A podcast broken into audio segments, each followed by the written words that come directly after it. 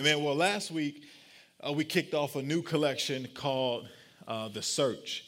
And the idea behind this collection was, you know, oftentimes we go to Google when we have certain questions, but what about if we went to God?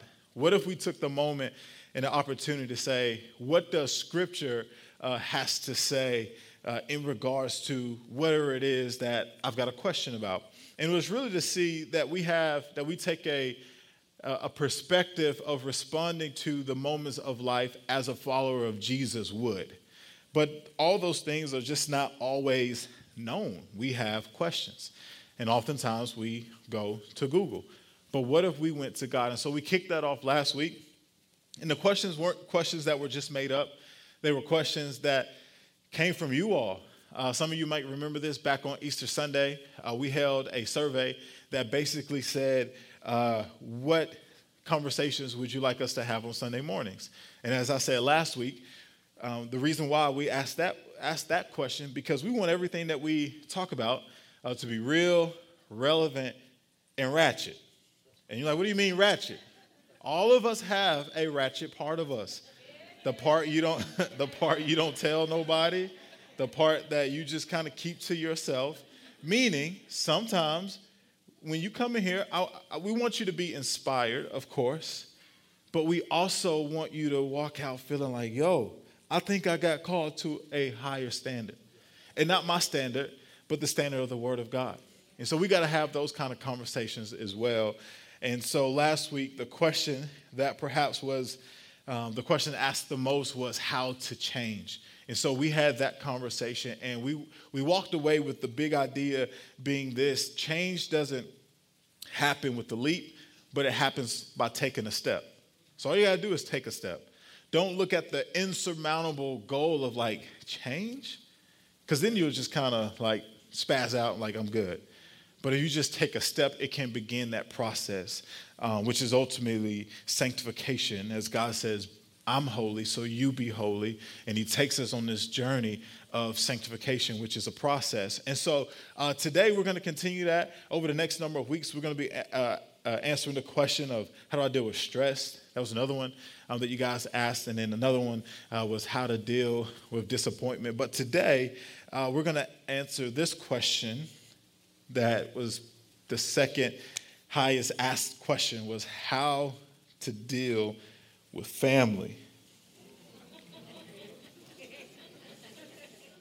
All right, guys, it's been a good one. Let's pray. Jesus, we're going to get up out of here. so, yeah, you asked it. but we're going to come from the angle the essentials of family. And we're going to use uh, Proverbs uh, chapter 24 and verse 3 to help guide our conversation this morning. So you can flip with me there, scroll with me there, or you can join me here on the screen. Proverbs chapter 24, verse 3, it says this It takes, what does that say? Wisdom to have a good family.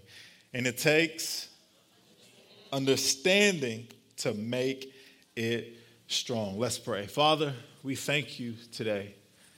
Lord, we're grateful for these moments we share. Thank you for the opportunity that we have to get to gather around your word. Lord, let us not take these moments lightly or for granted, Lord. And Father, I pray over these next few moments, God, that you would incline our ears, allow us to hear what it is that you're speaking to us, open our eyes, allow us to see what it is that you're showing us, Lord. God, we thank you, we trust you, we love you, we're your servants, and we say, Speak because we're listening. In Jesus' name. Everybody said, Amen. Come on, come on. Everybody said, Amen. Amen. Um, how would you describe family? Would, would you use the word interesting? Somebody said very. Now, we could, you know, I was going to say we could be honest in here, but some of you already are being honest in here. But the word interesting doesn't have to mean anything bad, right? It could just mean it's interesting. Like whether it's figuring out, you know, interacting with your parents now that you are a parent, right? Come on. Or maybe it's just figuring out how to navigate some other family dynamics, like your siblings or like your cousins and aunts and uncles and so on. Like family can be interesting sometimes. And so, because of that, sometimes we always or often find ourselves busy right now. Anybody ever been busy right now when it's time to check in for the family reunion? Like you got to be real. We said real, relevant, and ratchet. Come on. Or, or maybe I'm gonna have to get back to you when it's time to respond to that cookout invitation. And so for some of us, it's not even necessarily extended family, but some of us, we're thinking about our household, we're thinking about in our home. We're trying to navigate young kids. We're trying to navigate having older kids. Some of us maybe even be trying to figure out what does it look like I've just sent my kid off to college. Some of us we have prayers and we're having conversation because we're in a blended situation. So the question that we should all be asking is, Lord, how do I handle family? And I think it's a great question to ask, and one that if you're not asking, we should all be asking because no matter what kind of family you come from, or no, or no matter what kind of family you have now, family is family and is always going to provide some interesting moments that are going to need the influence of heaven to get through. Are you tracking with me? Now, I believe that of all of us, if we kind of slow down for a minute and look at what's happening in culture today, we realize, if we're honest, that there's an all out assault on the structure of family. Why? Because the enemy realizes the significance behind a strong, healthy, and godly family. So, the question that many of you asked back on Easter Sunday was how to handle family dynamics. And today, we're going to address it and kind of talk around it from a perspective of parenting. But listen, as I say that, you're like, yo, I'm not a parent in here today. Don't check out because these principles uh, will apply to all the relationships that we have and they will fit whatever context that your relationships um, may be in. So don't check out um, because we're going to address it really from this idea of relationship. And so, looking at our verse this morning, it says this it takes wisdom to have a good family, and it takes understanding to make it strong, meaning it takes more than the books we read, more than the podcasts we listen to, more than any training we may have received. It requires divine inspiration in raising a strong family and having strong, healthy relationships. It requires what is beyond our intellect. And we need what comes from heaven to have a good family. But along with that, it's not just the wisdom, it's not just the insight, but it's also the understanding of what to do with it, that insight. Because it's one thing to have wisdom or, or it's one thing to have knowledge or an understanding, but it's another thing to know what to do with it. It's another thing to know how to apply what you know. I believe that's usually the missing link between, or the difference between healthy parenting or healthy marriages, healthy friendships, or any other relationships we have is the ability to apply the knowledge we have. Are you tracking with me this morning? Two of you. So, the quest- question that we're answering is how to handle family dynamics. And as we kind of get into this, I want you to remember that this is a question that you all answer. And so here is my responsibility. My responsibility is, excuse me, you all asked, and my responsibility is to answer that question based on the Word of God. So I want you to be inspired today, but I also want you to be challenged today. And I also want you to even, even sit in your seat and say, I don't necessarily like that he said that, but I understand and see where he's coming from. And I say he, but I'm, I'm coming from the word. You're tracking with what I'm saying. Because the idea of all of these things is church can't be the fun, cute vibe place. I don't want you to catch a vibe here. I don't want you to feel like, yo, it's a vibe. But I want you to catch vision for your life. That you walk in here like, yo, I got vision for my marriage. I got vision for my family. I got vision for my career. And so, in order for that to be the reality, we got to speak to things at the core of where they're at. Are you tracking with me today? So, the essentials of family. The first one we're going to get at is authentic faith. See, some of us, we have figured this out, and my prayer is that all of us will. And it's the truth that there is more to God, there is more to faith, there's more to Jesus than just the Sunday morning experience. Like, don't get me wrong, Sunday mornings are good. Sunday mornings, they're my favorite day of the week. I look forward to a Sunday morning because I love being in community together. I love worshiping together. I love praying together. I love these moments that we get to gather around scripture together. But listen, family, that's just not it. Because here's, here's what I've seen become the problem the problem comes when we take that same approach to our faith. It's kind of like what Laurente was talking about earlier, that at one point in his journey, his faith was mostly only found on Sunday. But we can't take that same approach when it comes to our faith. We have shaped our faith or the expression of our faith around Sunday, and then the rest of the week, we're just kind of quiet. So then it gets kind of weird when we tell our coworker, like, yo, you should come to Welcome Home Sunday. They're like, what you talking about? Church? I didn't know.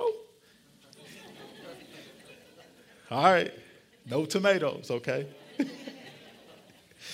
But what happens when we live this way is that we're not just, we're not only sending mixed signals to ourselves, but we're also sending mixed signals to others. And more important than that, it's the signals that we're sending to our family. That when the moment comes when either our kids or who someone else that we're in relationship with or just people within our family when they're going through a tough moment when they hit a tough spot and, and we try to lead them in some kind of way in the way of the lord the response that we may get back could be why are you trying to get me to live that way now when i didn't see you live that way yourself why do you want me to believe what you're saying when it seems that based on how you live outside of sunday you don't even really believe that yourself. Now, the questions, listen, hear me, please.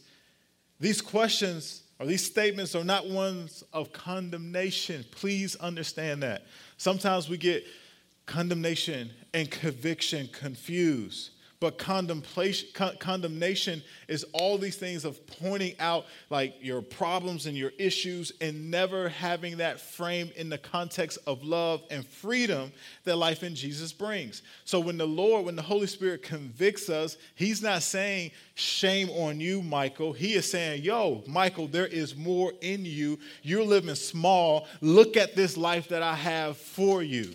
So you can't say that the smallness that you feel is because of me, but it's the smallness that you're living is because of how you have placed yourself in a tent. And so condemnation feels like, yo, you messed up, you missed the mark, you'll never be better, and you just stay there. That's condemnation. Conviction says, yo, there is more for you than what's inside that tent. So why don't you get outside this tent and live this open, spacious, big life that I have made available for you. So these questions are not ones of condemnation, family, but rather they present us with an opportunity to kind of pause, do some introspective work, and ask ourselves is my faith authentic or is my faith circumstantial? I don't want a circumstantial faith. I want an authentic faith. Like Micah said earlier, no matter what I'm feeling, no matter what I'm doing, no matter what the moments of life has pre- presented, this truth is still the truth. God, you are good. And I put my hope, my faith, my confidence, my trust in you. I want my faith to be authentic. Sometimes in the culture that we live in, we can lift our hands and we can praise God because the bank account looks good, because the health is good, because the car is full of gas and it works, because we just went to the beach and we already got the next vacation plan. But what happens, family, if those things are no longer, if those things are no more? Can we lift up our hands? Can we sing the song of gratitude and say you are good, say you are holy, say you are worthy, and here I am living in full confidence of you. We want our faith to be authentic. I never want to be a part of a church that we're just a bunch of gathering, a gathering of casual Christians but we're strong and we're rooted and founded and we live in the Word of God. So, will there be, uh, are there different spaces and gatherings that you can connect to where things, you know, may sound better, look better, feel better, be better? And this is nothing against any of that. Yes, those things probably exist, but family, I have a mandate, I have the call of God to always be truthful and open and honest with you from Scripture. That's it and then we hear it and we get to decide what we're going to do with it. You know why? Because I have to answer these same questions myself. So I can't have these conversations from this platform and never live these things myself. I have to live even beyond what I'm trying to call all of us up to a standard of living. And so it's a question that we must ask ourselves is our faith authentic or circumstantial? Proverbs 14 and 26. Well, before I read that, I want to, uh, I guess this is what I'm getting at. Our lives should be marked by the fear of the Lord. And you say that that should be the difference between, you know, someone who says, yo, I don't lie, I don't cheat, I don't steal, I don't kill, I'm good and I'm moral. Why do I need your Jesus? The difference between us and that person should be that our lives, well, one, we're empowered by the Holy Spirit because when you say yes to Jesus, the Spirit of God lives and dwells in you and gives you the power to live out this Christian life and allows us to do things in and of ourselves we would not uh, do, right? Like you, you disrespect me, I want to punch you, but it's the Spirit of God. It's like, yo, don't do that. You got a family. You understand, right? So that's one of the differences. But the other differences is like our lives should be marked by the fear of the Lord. Not like you afraid of him like the hyenas in Lion King, but in, in the sense, in, in the sense of like, ooh, like no, but in the sense of like, yo, like God, I honor you. Like I respect you. Like, man, who you are, I'm not worthy of. And that's what it means. It's, it's a reverence. Proverbs 14 26 says, Reverence for God gives a man deep strength. His children have a place of refuge and security. See, the fear of the Lord becomes a well of strength that we can draw from. Because when you hold the Lord in such a place of honor, your heart is positioned to, to please Him in all aspects of your life. So no longer are you leading from your ideas, but you're seeking the heart of God. You're seeking the thoughts of God. And so now, when it comes to leading your family, as a result, you're creating for your family a place of refuge, a place of safety, a place of security. And so, for your family, they have this understanding that your decisions are being made from a source that is greater than you. Like, I know mom and dad went to the Lord on this. So, I trust how they're leading us. I trust what He is saying to us, what she is saying to us, because their source is the Lord. You have the Holy Spirit who is guiding you in the decisions you make in the discipline you bring, and in the conversations you have. Not just in parenting, but this should be our approach to marriage and all of the other relationships that we have. We must tap into all of God to be able to navigate and live life well. And it begins with having a holy reverence for God and who he is that that fear of the lord becomes a source of strength and so that first essential is that we must have authentic faith. And the next essential is this with that, we need intentional schedules. You know, if you talk to anyone today, you will discover that they are busy. I'm, I'm busy, bro. Girl, I'm busy. I ain't gonna be able to come through. Like, for real, think about it. the five year old, your five year old your, your son, your daughter, your niece, your nephew, your cousin, whoever, they have a schedule. They're like, nah, I can't do that. Can't swing that, auntie, because I got soccer. Volleyball, no, I got volleyball on that day. No, my brother got football. And then there's dance. Oh, but then daddy got the business, mommy getting the vacation together. And you know, everybody's busy. The five year old has a schedule. We all busy. In fact, these days we wear busyness as a badge of honor. I bet I'm, more, I'm busier than you. Let me see your calendar. you know what I'm saying? But listen, family, we can't allow busyness to be the detriment of our family which means we're going to have to be intentional with our schedules even more than to even more than the degree we think we are doing now. Listen, the goal is not living a life of balance, but rather a life of rhythm. And life is life is rarely balanced. Oftentimes you hear people say, I just need more balance in my life. But life is rarely balanced because depending on what season of life you're in, there are things that are just going to pull on you more and require more from you than in other seasons. So I got a friend right now, a couple friends, who uh, just had a baby. They sleep ain't balanced. They like a dead man walking. They zombies out here, right? So this idea of balance is just not a reality. But there's a, a rhythm you can kind of try to, to gain. Sometimes the, the business you just started so it might require a little bit more of you. But then as the flow happens and now you catch it, it don't require and, and as much hands-on as it used to. So it's not balance, but it's a rhythm. I like to compare it to the beat of your favorite song. Like that beat is not balanced. Everything's not necessarily all the same. There's so many different things happening in it. Like you don't get the same amount of drums as you get keys or the same amount of guitar as you get maybe some horns, but what you get is a sound that has a rhythm to it, and just maybe you can catch that beat. And if you got rhythm, you can flow with it. Even if your rhythm is like me, you can flow with it. I didn't dance at our wedding. I was like, those people will not see that. Leave it to your imagination. It ain't good. Is he okay?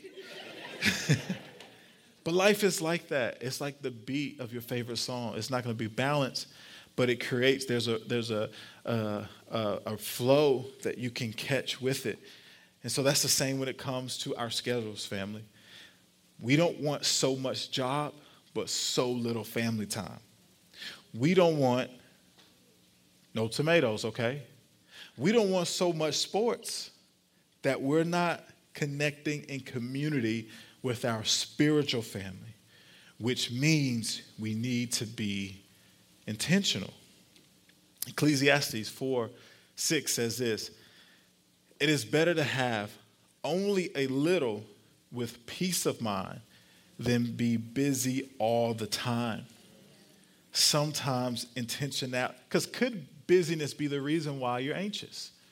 Could it be the source of what feels like depression? because you're, you're juggling, you're trying to do all these things that you just don't have to do.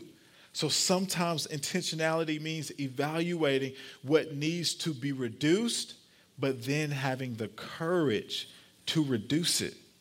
Like we must discover that sometimes less is more. Culture tells us more, more, more. Secure the bag, get money, do all of this. And for what? Because when you go, somebody else gets it. I'm not saying do the things to provide well for your family and, and have generational wealth and inheritance because the Bible talks about that as well, but not at the expense of what matters and what is eternal.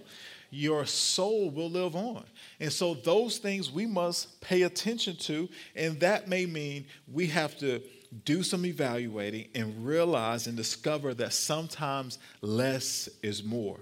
And so the question that we're asking, or should be asking, is this Is the busy, hectic schedule worth my peace?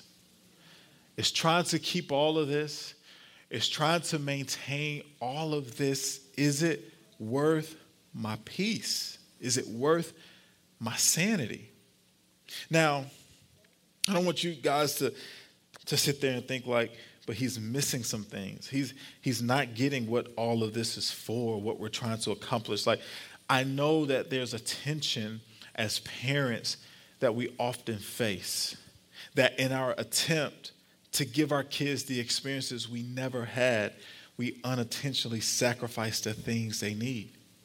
Like, I know we want them to have things better than what we did. And it doesn't mean that what you came from was bad, but you still want to give your kids better than what you did. But sometimes we we get so consumed and caught up in that and like at the heart of it it is a very good thing. Like hear that, please. But sometimes in our attempt to do those things, to give them the experiences that we didn't have, we unintentionally sacrifice the things that they need. Like they need dinner around the table more than dinner in the car. Like, let's sit around the table. Let's have a conversation. Listen, how was your day? What things are you dealing with? What things are you facing? Especially in the generation that we're in, your kids are younger. Um, like as a millennial, I came up with the technology. And so I had an understanding of what it was like to have a conversation and be able to express myself. But kids now, they're born with this stuff already existing, right? And so that means they know nothing else prior to technology and, and screens and things of that nature. So it makes it very difficult to communicate or actually. Um, build real com- community that's not confined with uh, a social media platform or some type of text group or whatever. So, what you're doing when you're sitting at that table, you are teaching them how to have a conversation. You're teaching them how to express the feelings that they have, good, bad, or indifferent. And as a parent, you get to give them the wisdom on how to navigate the anxiety that they feel, the depression that they feel. But if everything seems good because we're going everywhere and we're at every place, we're realizing we're just suppressing all of that down to the moment that something that can't be undone happens, right? And so, as parents, this is our responsibility to step up and say, no, it may not be every night. That's not what I'm suggesting. But it's saying we're going to find time, we're going to make the time to sit around the table, that they need dinner around the table more than they need dinner in the car. That they need conversations more than they need devices in the latest viral video. That they need a game night rather than a night with another game. Like I understand sports, I, I, I played sports and in high school and in college and all those things. But it can't come at the expense of the eternity of my child, that there are greater things that I could be teaching them than we have a week consumed with five different activities. But God, we never open up the Word of God as a family. Family, what matters? Like, what are the things that we're really pursuing and we're really teaching our kids? And so, having been a youth pastor, this is what I experienced. Hey, can you talk to Johnny? Now, I didn't say this, but in my mind, this is where I was. Why do you want me to talk to Johnny now when you never had Johnny here before? What can I do now? Johnny's made up his mind. Johnny's becoming the man at this point that he has chosen to become. And so, hear me, this is love, family. Because you didn't show him that spiritual family and connecting with God ever matter, he doesn't see why it matters now just because I'm making a decision that you don't like. And so, what we have to do at the time that we have is stop and pause and say, Am I discipling my kids, my family, into the right thing. This is not a message against sports. Isaiah and Titus going to be into it. He's signing them up now. He trying to, he trying to go between his legs. I'm like, bruh, can you just bounce the ball without looking? So don't think this is a message about that. But this is understanding that you are a great and significant source for your kids. We can't necessarily rely on school to do it. We can't necessarily rely on all these other things to, to solely do it. That's what I'm saying. but it takes a community, it, it takes a village. So let all of us do our part in seeing our kids be raised strong and healthy and vibrant, vibrant and have the opportunity to be presented with the gospel, not just in word, but in action and how it's lived out. And then at that point, it's on them to respond, right? But we have to at least give them the chance to see it and have it presented. So please don't take this as a message or conversation of get sports and activity. Absolutely not. But this is a reminder for us to be intentional with our schedules and to see how are we discipling our kids because as we say there's not enough time, well understand that is still true to the time that's also true to the time we have with them. It's not enough time. Meaning they soon will be out of our direct care. And we want to make sure that we take the time to disciple them into the things that are eternal and not into the things that are temporary just for a moment. Are y'all tracking with me this morning? Here's what happens as we become intentional with our schedules we set them up to discovering purpose. Listen, purpose is so important because purpose becomes a checkpoint to how we live our life. Like when you have purpose or when you live life on purpose and in purpose, it will impact the choices you make in life because you're considering how it affects your walk with Christ. That purpose actually affects the first two essentials. It affects how, uh, if you live your um, faith authentically, it, it affects how intentional you are with your schedule. And so, as, as parents and in all the other relationships we have, it's important to lead those we're doing life with into the direction of discovering purpose. If we can lead our families into discovering purpose, then we're building strong individuals who will live life on mission.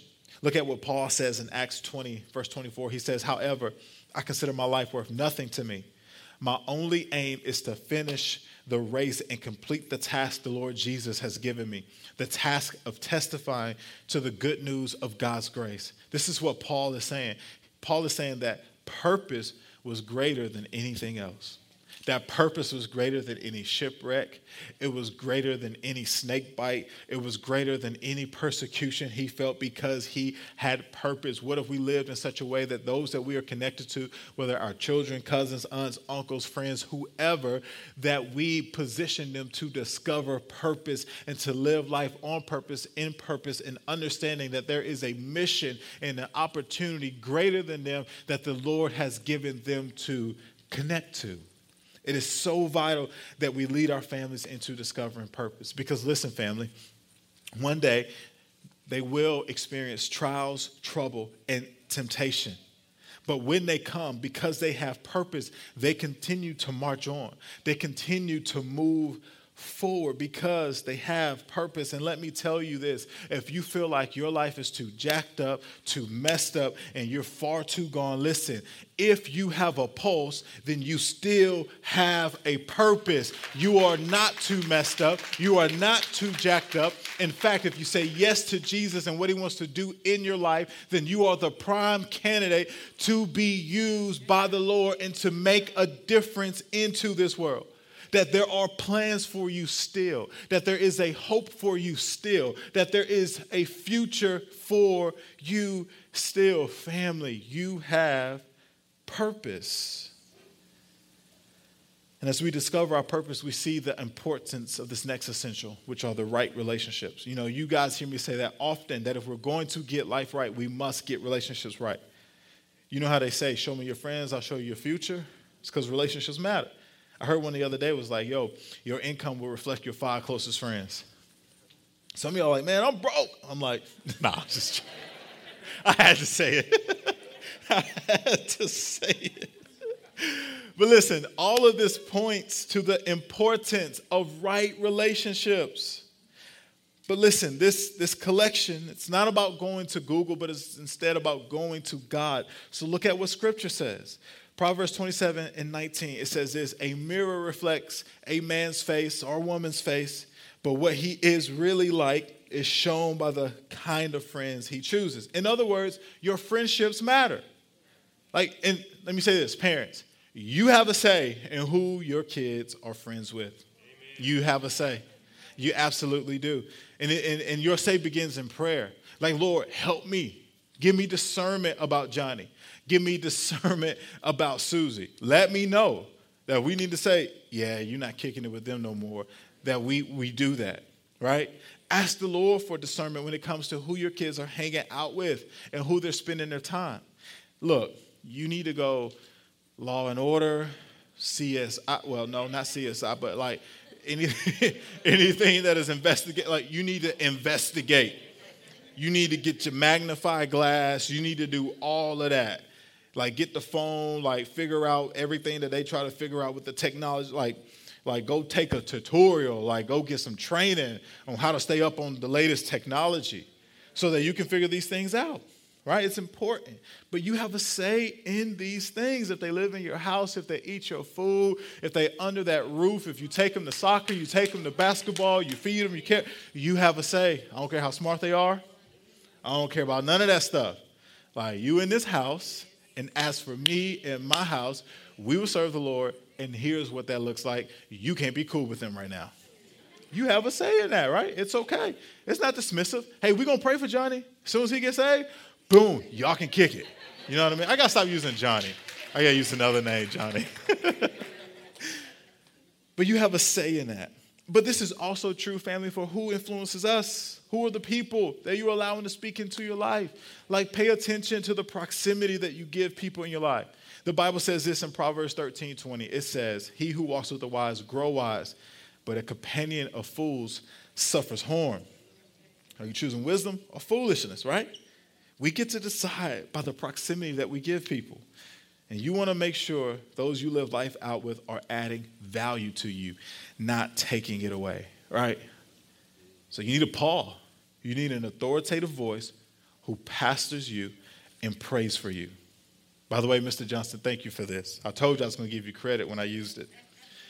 But you need a Barnabas, a peer friendship who will encourage you and pray with you. But then you also need a Timothy, someone that you're pouring into, someone that you're praying for. Here's what I'm saying we must get relationships right. I got to hurry up.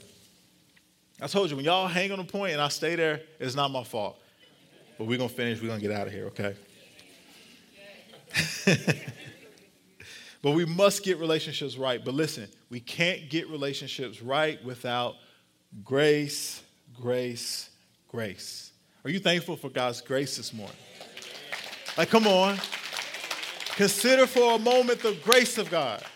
It's His grace that amazes us. It's His grace that sustains us. It's His grace that empowers us. I'm so thankful for the grace of God that He chose to forgive us and all the things that we've done and the things that we continue to do. Listen, only God can do that. It's nothing that we deserve, it's nothing that we earn. It is absolutely God's unmerited favor. It is a gift from God. We can't earn it, it's completely undeserving. And listen, family, that is the same framework that we should have when it comes to our relationships. We have to give them some grace. There's not a relationship in the world that exists that does not need, that we don't need grace for. Relationships are tough, they're difficult, and anything can happen, which means this we need to be ready to extend grace. Family, they didn't text back because they just discovered the worst news of their life. You haven't heard from them because they're trying to deal with pain that they can't process in this moment. I can't stand when they don't text me back. Give grace, family. Give grace because you're going to need that same grace, right? We can't hold people to this line of perfection that they can't live up to because the moment they miss it, then we just drop the hammer. Like, well, then I'm done. I ain't talking to you no more. Now, I'm talking to y'all, but I'm talking to me. Because I'm like, well, fine then. That's cool. I ain't gonna talk to you no more. I can't do that. That's foolishness. Because I need grace as well. Consider with your kids. Consider that in your marriage. Consider that in your relationships, your friendships. People are not perfect, which means we need to extend grace. And here's why because you're going to need that same grace. We're going to need that same grace. I'm going to need the same grace. I'm going to miss it in my marriage. I'm going to miss it in my parenting. I'm going to miss it in how I pastor. And you know what I'll need in that moment? Grace. I'm going to need grace. Ephesians 4:32 says, "Be kind and compassionate to one another, Micah, would you come and play for me so I can stop talking? But Ephesians 4:32 it says this, be kind and compassionate to one another, forgiving each other just as in Christ God forgave you. Choosing compassion and forgiveness gives us the opportunity to extend or to express what God expressed towards us through Jesus. And I think as we close this morning, we, what we often miss in relationships is that the value of honesty, authenticity, and vulnerability. Like, we miss those. But there's so much value in honesty in a relationship, so much value in authenticity, so much value in being vulnerable. And if we would make these a priority in our relationships, we would have the relationships we desire. And the first step of saying that looks like this acknowledge your mistakes. I need to acknowledge my mistakes. Like it's a joke between us now. But I remember one time I, I told Katie, I was like, yo, I'm not saying you're wrong. I'm just saying I'm right. and the truth is, family, I'm pretty sure I was probably wrong. Even then, I said probably. I'm pretty sure I was wrong. I miss it. And I make mistakes, but listen, I'm not the only one. We all do. And if we can't admit that, consider Romans 3:23 that says, For all have sinned and fall short of the glory of God. We miss the mark. We make mistakes, family. But it's important that we acknowledge the mistakes we make if we want to have healthy relationships. It's essential to parenting, to marriage, to any relationship that we have. We must acknowledge our mistakes and that we don't always get it right. It's essential to every relationship that we acknowledge those mistakes because it shows that we care more about the health of the relationship than whether we're right or not. And then next, don't look to get even. Somebody does you wrong, they said something that was off, like they just they missed it. Like, don't go delete their number. Just chill. Romans 12, 19 says, Friends, do not avenge yourselves. Instead, leave room for God's wrath. Because it is written, Vengeance belongs to me. I repay, says the Lord. So don't worry about trying to get even. Instead, remember the grace that you were shown. So guess what? Go show that same grace. Now, what I'm not saying subject yourself to an unhealthy environment or situation. It just means you're you're not trying to repay the person. That's not your concern. You've given that to the Lord. And then lastly, apply God's grace to my relationships to realize this love that I have received from the Lord, the grace that I have received, and give that same grace. Here's the thing, family you can't give grace without receiving grace. And we all have received the grace of God. So go give that same grace. Would you pray with me this morning?